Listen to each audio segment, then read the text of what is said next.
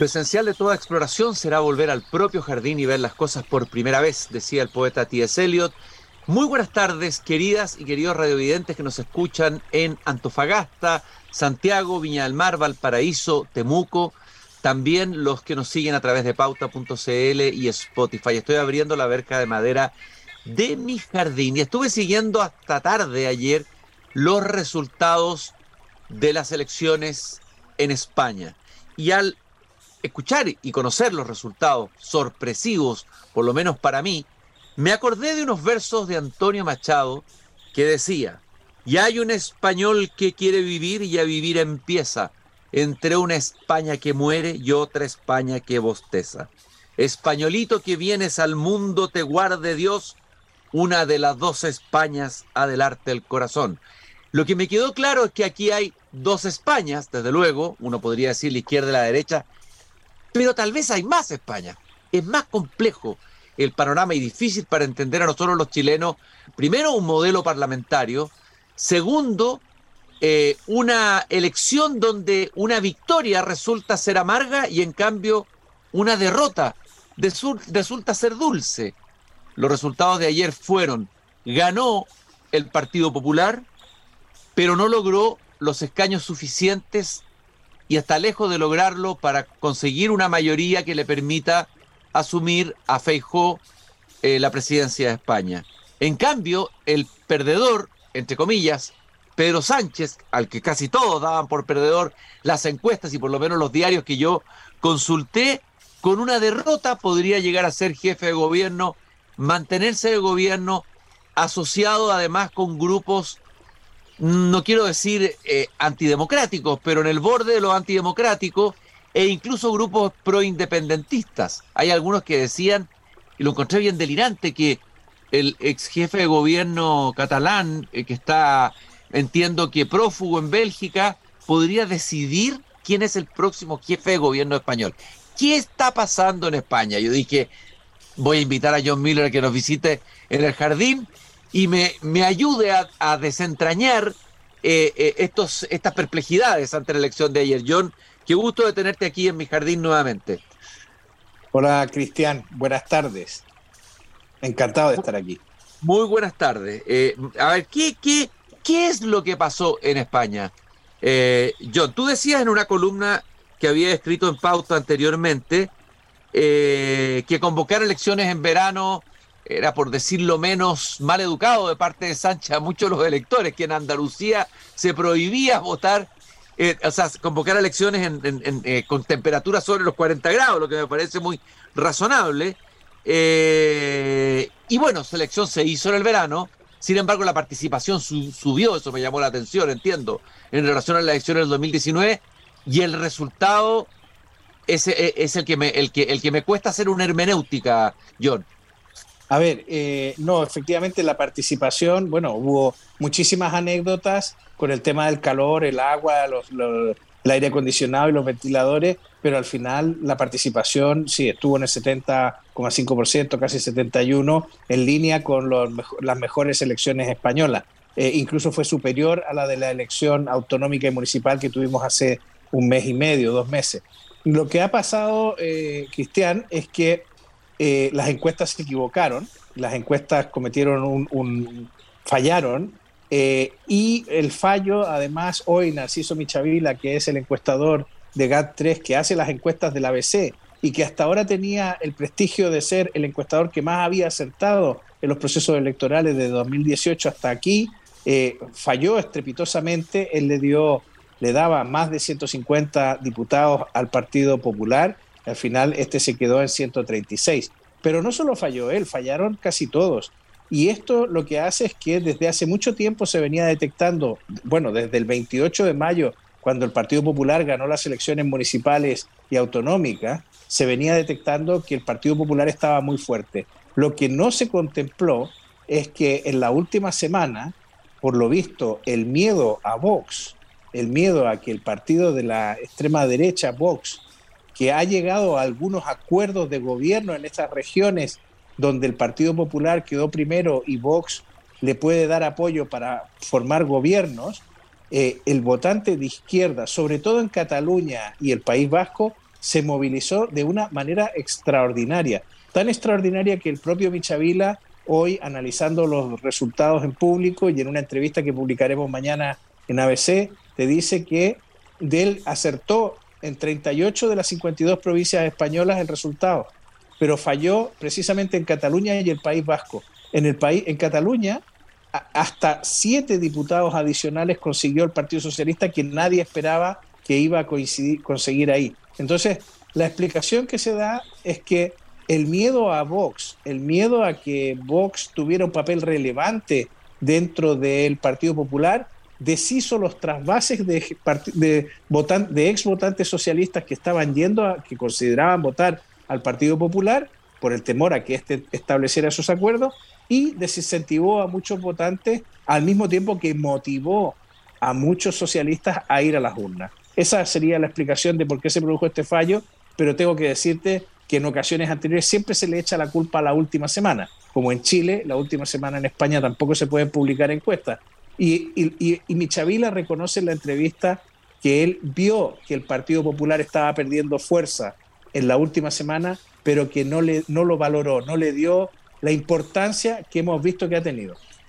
Tampoco exageremos, Cristian, porque el Partido Socialista no ganó las elecciones, las ganó el PP. Es verdad que no las ganó con la expectativa arrasadora de que la derecha iba a sumar, pero gran parte de esa expectativa arrasadora consistía en que Vox estuviera mucho mejor que lo que estuvo. Vox se ha quedado en 33 diputados, tenía 52, ha perdido 19 en este camino y la campaña que hizo Vox fue realmente mala.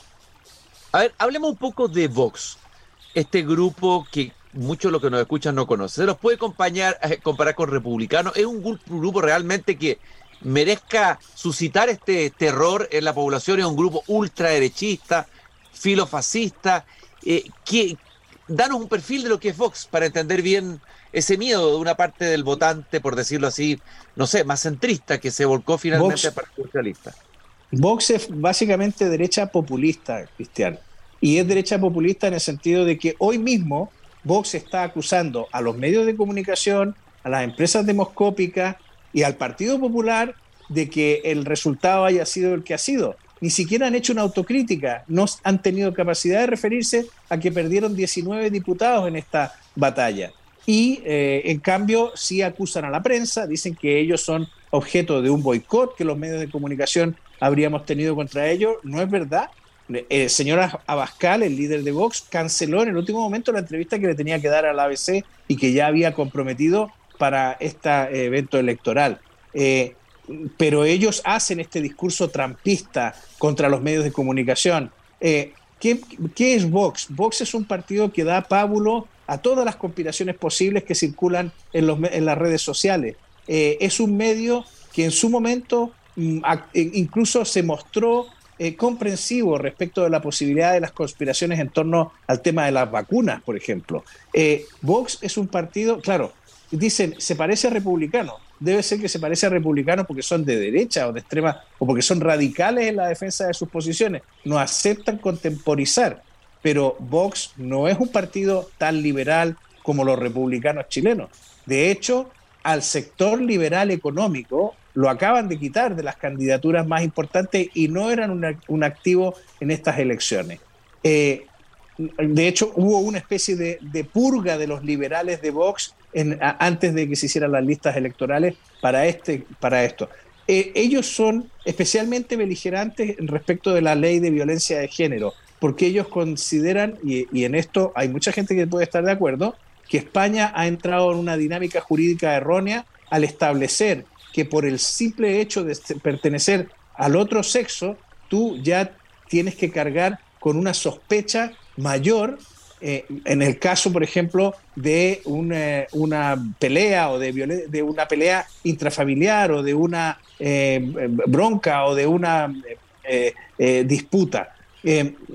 claro, ellos repugnan, resisten, rechazan esta ley de, de, género y sobre todo son los grandes aficionados a las guerras culturales. Allí donde la izquierda plantea una ley de derechos LGTBI, una ley de eutanasia, una ley de aborto, ahí está Vox dando la batalla porque ellos creen que las guerras culturales son su principal eh, cometido. La verdad es que la gran mayoría de los españoles las guerras culturales les traen sin cuidado. Están más preocupados de la inflación, de llenar la nevera, de llegar a fin de mes con su sueldo, que de las guerras culturales. Queremos, creo que hablemos de, Sánchez. Alguien lo comparó con un deportista de largo aliento anoche, no me acuerdo en qué, en qué foro que escuché, no sé si en uno de los periódicos, no sé si la ABC o el país. Eh, eh, eh, a, ver, parecía que había un antisanchismo que se había ido acumulando a través del tiempo y que incluso este antisanchismo había permeado una parte del votante tradicional del PSOE y que por eso se esperaba que ese votante se trasladara a la derecha. A ver, eso es. Sánchez, ¿cómo lo ves tú? Hay algunos que hablan que es un líder narcisista, que es un... Bueno, en fin, he escuchado muchas palabras, muchos adjetivos en estos días sobre Sánchez, eh, y sin embargo, Sánchez ha resistido y ha mostrado un olfato o una intuición política superior a la de sus contendores para por lo menos manejar la elección. Exacto, y, tiene otra característica que para la política es muy buena, que es la falta de escrúpulos. Eh, él, no tiene, él no tiene ningún escrúpulo. Yo digo que es un político invertebrado, que no tiene columna vertebral, y eso le permite adoptar las posiciones más insólitas con tal de conseguir mantenerse en el poder. Eh, y, yo no lo digo de una manera por ofenderlo, yo, es una descripción. Eh, Sánchez no tuvo escrúpulos en cambiar de opinión cuando dijo que no iba a gobernar con Podemos y luego lo hizo. No tuvo escrúpulos tampoco en decir que él iba, que él iba a arreglar, el problema de Cataluña eh, sin indultar a los que luego indultó y sin cambiar el código penal que él cambió para favorecer a los separatistas. en fin, la lista de em, mentiras, o sea, que ha hecho, que, que, Sánchez ha colocado en la sociedad española es enorme. Tengo que decirte, Cristian, que uno de los periodistas más famosos de España, Carlos Alsina, en su programa de Onda Cero, eh, más de uno, entrevistó a Sánchez. Después de cuatro años en que Sánchez no se dignó a darle una entrevista, ahora con motivo de la campaña, Sánchez sí le dio una entrevista. Y la primera pregunta que le hizo Alsina fue, presidente, ¿por qué nos ha mentido tanto? O sea, esto te lo digo para que veas que no es una cuestión subjetiva mía, que la impresión que hay de que Sánchez es un mentiroso o es una persona que cambia de opinión, como dice él. Eh, entonces, esta cuestión de carácter, pero a mí ya me parecía extraño, porque al final la gente cuando tiene que decidir entre em, una crítica inmaterial o una crítica reputacional como esta que se puede hacer a Sánchez por mentir, la gente realmente primero se toca el bolsillo y luego, y luego decide. Y entonces la gente responde más bien a los estímulos materiales, el votante, antes que a estas consideraciones éticas. Pero espérate, responde al estímulo material significa que la situación económica eh, percibida por los españoles hoy día es mejor, ¿es por eso? Bueno, eh, la, situación económica es crítica, pero Sánchez ha conseguido amortiguar eh, ha conseguido que sobreviviéramos a la pandemia y que pasáramos la crisis de la inflación con Ucrania en mucho mejor manera que lo que la gente recuerda que hizo el Partido Popular cuando se enfrentó a la crisis del euro o a la crisis financiera. Y eso es una cuestión indiscutible. La gente tiene mucho mejor opinión de la manera en que Sánchez ha gestionado estas crisis que como la gestionó el Partido Popular. Ahora, ¿qué es lo que viene? porque también la tiene difícil, me imagino Sánchez, conformar un gobierno con el mapa político que se acaba de dibujar. Es decir, va a tener que ceder, transar ante eh, ese grupo que se llama la Junt. Eh, eh, ¿Cómo se llama el grupo? ¿Ah? Junts, Junts per sí. Junts per sí es uno de los tantos nombres que tiene la derecha catalana, la derecha nacionalista catalana. En, en Cataluña, la derecha tradicional, como el Partido Popular y Vox, prácticamente son irrelevantes, son minoritarios. Sacaron ayer eh, cuatro y dos, creo que seis diputados en total, 19 sacó el Partido Socialista. Eh, pero lo que, o sea, claro, ahora no lo tiene fácil. Ese grupo, que es el grupo de Carles Puigdemont, el presidente que tú decías de la República Catalana, aquella que duró tres minutos y que tuvo que salir exiliado a Bruselas porque la policía lo estaba buscando para detenerlo por ser el protagonista y el impulsor del, del intento de separación de Cataluña de España, eh, eh, bueno, pues este hombre ahora tiene los votos suficientes como para convertirse en el que tiene que decidir si Sánchez puede formar gobierno o no. Mira, por ir, por ir rápido, eh, con el resultado que hay sobre la mesa, el rey, apenas se constituya el nuevo Congreso, que será el 17 de agosto, el rey tendrá que llamar a la primera mayoría y encargarle formar gobierno por ser la primera mayoría. Eh, podría, el rey podría hacer más cosas, pero va a tener que hacer esto porque no tiene más alternativa. no necesariamente le tiene que encargar al líder de la primera mayoría. El rey podría encargarle a su doctor personal que formara gobierno. Y si ese doctor consigue los apoyos parlamentarios, podría ser presidente del gobierno perfectamente. Ni siquiera necesita ser diputado para ser presidente del gobierno. Pero eso no lo ha, hecho, lo ha, hecho, alguna vez algún monarca. No, no lo ha hecho nunca un monarca, pero eso lo permite la constitución. O sea, eso podría ocurrir. Podría ocurrir que el rey saliera a la calle y viera a un buen hombre ahí, a Chance Gardiner, por ejemplo, y le encargara a Chance Gardiner que, fue, que, formara gobierno. Oye, interesante, a lo, mejor permitiría renovar la política y nos encontraríamos con un liderazgo nuevo, alternativo a políticos sin escrúpulos, como tú acabas de describir a Sánchez. Bueno, también hemos tenido a Chance Gardiner aquí. Yo creo que Mariano Rajoy se parecía mucho a Chance Gardiner y, que llegó a la presidencia por un accidente. Pero bueno, eh, eso podría ser el rey. Pero lo que va a hacer es encargarle a Feijo. Feijo entonces tiene, tiene dos votaciones que enfrentar. Entablará conversaciones con distintos partidos y se presentará a la primera investidura. Ahí necesita tener mayoría absoluta, 176 diputados. Eso no lo va a lograr. momento no lo va a lograr porque ahora mismo tiene 169 sumando con Vox, y puede conseguir dos más de aliados regionales, 171. Le faltarían cinco. Bueno, no lo va a lograr, pero tiene una segunda oportunidad dos días después. Vuelve a presentarse y ahí lo que tiene que tener es más si es que no es. Si él consigue esos 171 votos y neutraliza a los votos que podrían votar en contra y logra que en vez de votar en contra se abstengan, podría ser presidente. ¿Vale? Es difícil. Pero escenario hipotético, perdón, John.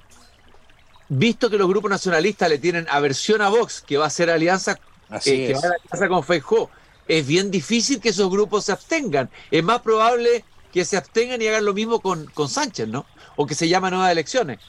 Claro, esa, eso es en un segundo término. O sea, si Feijó no consigue, pero yo te dejo abierta la puerta ahí, o sea, ¿en qué va a trabajar Feijó? En conseguir esa abstención en la segunda votación que es el momento en que él realmente podría ser presidente. Ahora, si pierde esa votación, tiene que dar paso a otro candidato. Y el rey llama al siguiente, vuelve a hacer consulta y llama al siguiente candidato, que va a ser Pedro Sánchez. Y Pedro Sánchez ahora mismo cree que puede tener 178 escaños. O sea, podría ganar en la primera presentación, cuando dice la mayoría absoluta. Y porque él está considerando que va a llegar a un acuerdo con Junts, con este grupo que depende de Carlos Puigdemont, pero que va a contar con el voto de Bildu, con el voto de Esquerra, etcétera. O sea, que va a reconstruir lo que aquí se ha llamado el Pacto Frankenstein, que era la coalición formada por retales de distintos cuerpos que él ha utilizado en el Parlamento para gobernar. Pero eso no va a producir un rechazo en una parte importante del, votante español, que lo votó Ya lo produjo, ya lo produjo en la, en la, primera legislatura, pero yo creo que, lo, que, que, el, el mensaje que ha salido de la elección ayer es que hay 7 millones de españoles que están dispuestos a que Pedro Sánchez haga lo que sea necesario para seguir gobernando.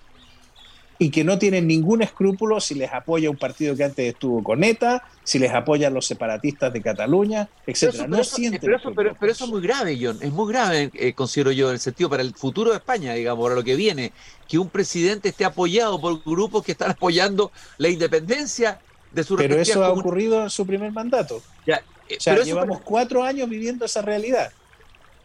Ya, ¿y cómo? Eh, eh, a ver, ¿cuál sería el mejor escenario para España? ¿Una nueva elección?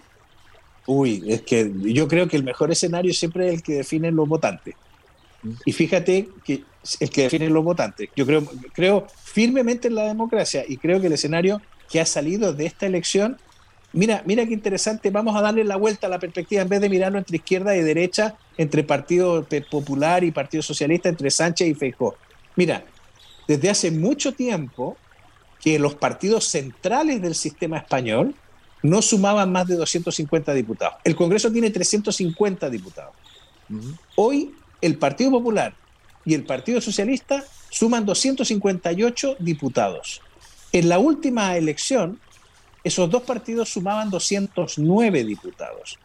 Si sumabas a un partido de centro que era Ciudadanos, tenían 219, pero había una diferencia de 40 diputados. O sea, el, digamos que los partidos del sistema, los partidos de gobierno, y los partidos que apelan al centro político han aumentado en 40 escaños en este Parlamento.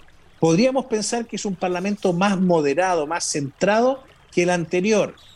Eh, y esto nos debería hacer mirar una cosa. Los partidos extremistas, los partidos populistas, los partidos radicales de nivel nacional, Vox y Podemos fundamentalmente, que se ha presentado bajo la marca Sumar, han perdido 23 diputados y el resto, hasta 40, los han perdido los nacionalistas. O sea, hoy los nacionalistas influyen menos en el Congreso, los radicales populistas eh, estatales influyen menos en el Congreso y en cambio el centro político está muchísimo mejor representado.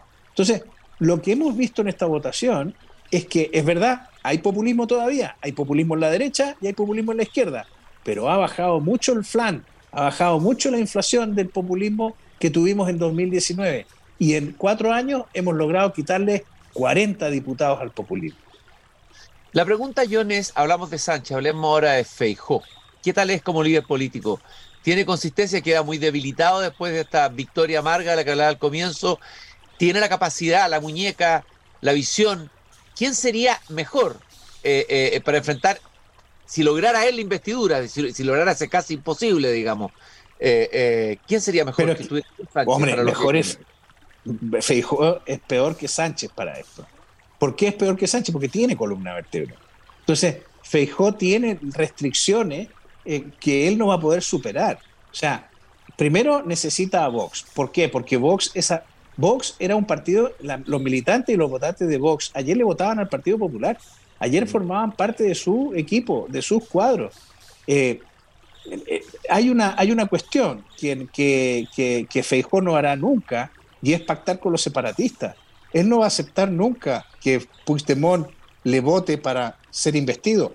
Tampoco aceptaría nunca que Bildu le dé los votos para ser investido. Entonces, mm, la columna vertebral es la gran diferencia entre los dos. Pero Sánchez ya ha demostrado que no tiene columna vertebral, que no tiene escrúpulos y que está dispuesto a pactar con el diablo si es necesario para llegar al poder. Feijó tiene esa restricción. Pero yo creo que va a intentar algo. No sé pero vamos a dejarle espacio a la política. Yo he visto a Feijó, mm, a ver, Feijó hizo una campaña mm, cuestionable, eh, aunque para mi gusto mejor de lo que yo esperaba, y hoy ha estado especialmente bien. O sea, en el post electoral ha estado bien. Hoy ha dicho que va a intentar la investidura y que él cree que hay tres escenarios que se abren. Uno de, de dejar gobernar a la lista más votada, y ese es un principio que el Partido Popular está usando muy intensamente, pero que es un principio más propio del presidencialismo que del parlamentarismo. En el parlamentarismo no vota el que tiene más votos, vota el que consigue más acuerdos. Eh, en el presidencialismo, en cambio, gana y manda el que tiene más votos. Eh, y lo que ha dicho Feijóo es, primero, que, vote la, que, que, se consiga que gobierne la lista más votada. Segundo, en una situación, un escenario de bloqueo que puede durar si dura más de dos meses ese bloqueo, vamos a nuevas elecciones. Y en tercer lugar, pues que se configure una, una alianza eh, sin considerar que, que, existan cordones sanitarios y no se pueda pactar con determinada fuerza. Bueno, yo creo que él va a intentar, agarrándose del punto uno, intentar el punto tres. O sea, conseguir que eh, al menos disuadir a alguien o conseguir la abstención de alguna fuerza política en esa segunda votación. Ahora, fíjate que interesante porque aquí en Chile hubo una discusión de cuál era el mejor sistema, si parlamentarista o presidencialista, estaba bastante dividido, había gente de derecha y de izquierda en ambas posiciones. A ver, eh, ¿qué, eh, qué, ¿cuál es tu mirada sobre estos dos sistemas para España? Y también para Chile me gustaría conocer tu opinión. Mira, eh, no hay ninguna diferencia entre, o sea, en, los, en términos prácticos, hay muchas diferencias formales entre un parlamentarismo y un presidencialismo yo soy mucho más partidario del parlamentarismo porque permite, yo creo que tiene más herramientas y, permite un grado de sofisticación mayor de la política. El presidencialismo es un poco brutal a veces y es un poco, mm, tiene demasiadas constricciones que hacen que el entendimiento entre el presidente y el Congreso sea difícil. El parlamentarismo, en cambio, como el no hay un presidente de la República, sino que el presidente obedece a las mayorías que se generan en el Congreso, permite, permite cosas más sofisticadas. Ahora, eso también es mentira. Al final hay regímenes parlamentarios, y España ya lo vivió en 2015 y 2016, que terminan bloqueando. O sea, también hemos estado en situaciones de parlamentarismo en que el Parlamento ha sido incapaz de sacar adelante una mayoría y generar un gobierno. Aquí estuvimos mucho tiempo sin gobierno. De hecho, se dice en broma que el Producto Interior Bruto creció más mientras no teníamos gobierno que cuando llegó el gobierno. Eh, no porque no cobraran impuestos, es que no ponían menos palos en las ruedas de la economía. El, el, asunto es que eh, yo no tengo, mira, yo creo que es más importante la cultura política de acuerdo que el sistema. Si en la cultura política de tu país busca acuerdos, fomenta los acuerdos y evita la competencia insensata, eh, da igual que sea parlamentarismo o presidencialismo, el país funcionará. Eh, puedes tener un presidencialismo muy, muy orondo, pero muy mal diseñado. Y lo mismo con un parlamentarismo. Y si hay gente mala que quiere eh, preconizar el odio, la división y el enfrentamiento, lo va a hacer en un parlamentarismo lo va a hacer en un presidencialismo. Oye, John, ¿y qué pasa con el Partido Socialista? A ver, Sánchez es una figura que entiendo que ha sido como un sobreviviente, un resiliente, etcétera. Pero no hay otras corrientes que tengan que ver con lo que fue el Partido Socialista Obrero Español de Felipe González, que claro. lo antiguo. ¿Qué pasa con ese? Desapareció esa vertiente, no sé cómo llamarla, más socialdemócrata. ¿Dónde está? ¿Hay un liderazgo alternativo a Sánchez? No, ese, ese, ese partido está ahí, pero es viejo y se está muriendo, Cristian. Eh, el, o sea, lo que, lo que cuesta asumir, lo que les cuesta asumir a muchos observadores en España, es que ellos dicen el sanchismo ha pervertido al Partido Socialista. No, no, no. Pedro Sánchez hizo una cosa que fue lo que le encargaron. Él tenía que acabar con Vox y para con Podemos, perdón. Para acabar con Podemos que le estaba comiendo la tostada por la izquierda, lo que ha hecho Sánchez es mirar a las juventudes de su partido y ver cómo piensan y adaptar el partido a esa manera de ver las cosas. ¿Y qué se ha encontrado?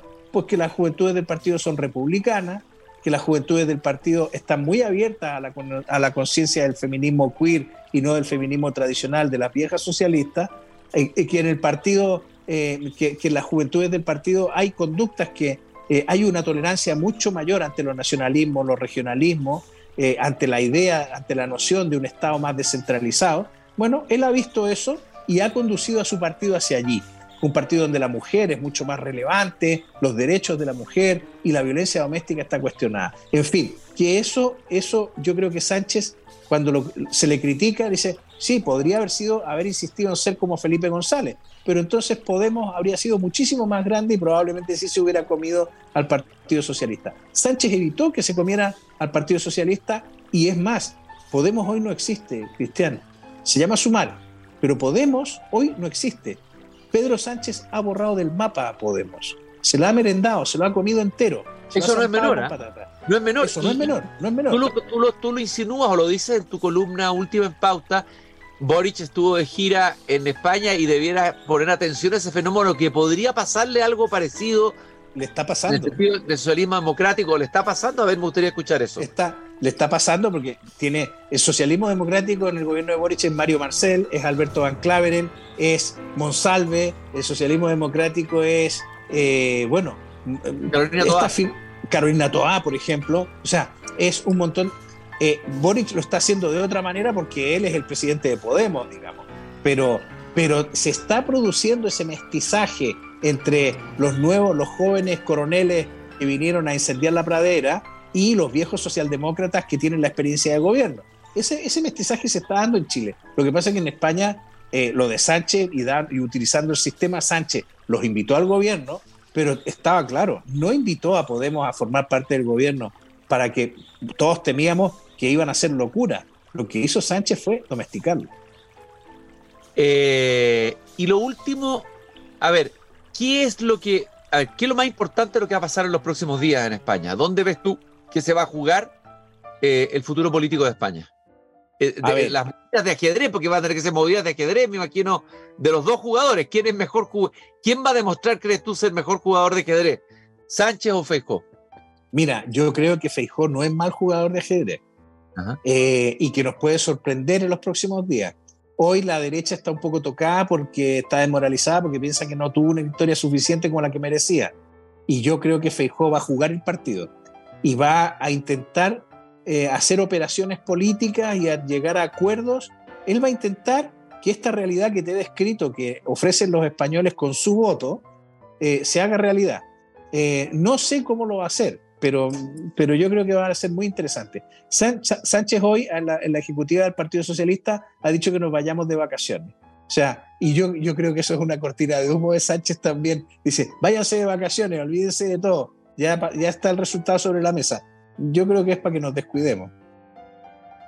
Eh, gracias, querido John, por esta interesante análisis de la, de, la, elección española ayer, que probablemente para la mayoría de los que nos estaban escuchando era difícil de entender. Ahora me quedaron mucho más claros varios puntos. Ha sido un gusto, como siempre, caminar en mi jardín contigo eh, y, sentir y recibir el aire madrileño, que debe ser un aire muy caluroso por lo demás.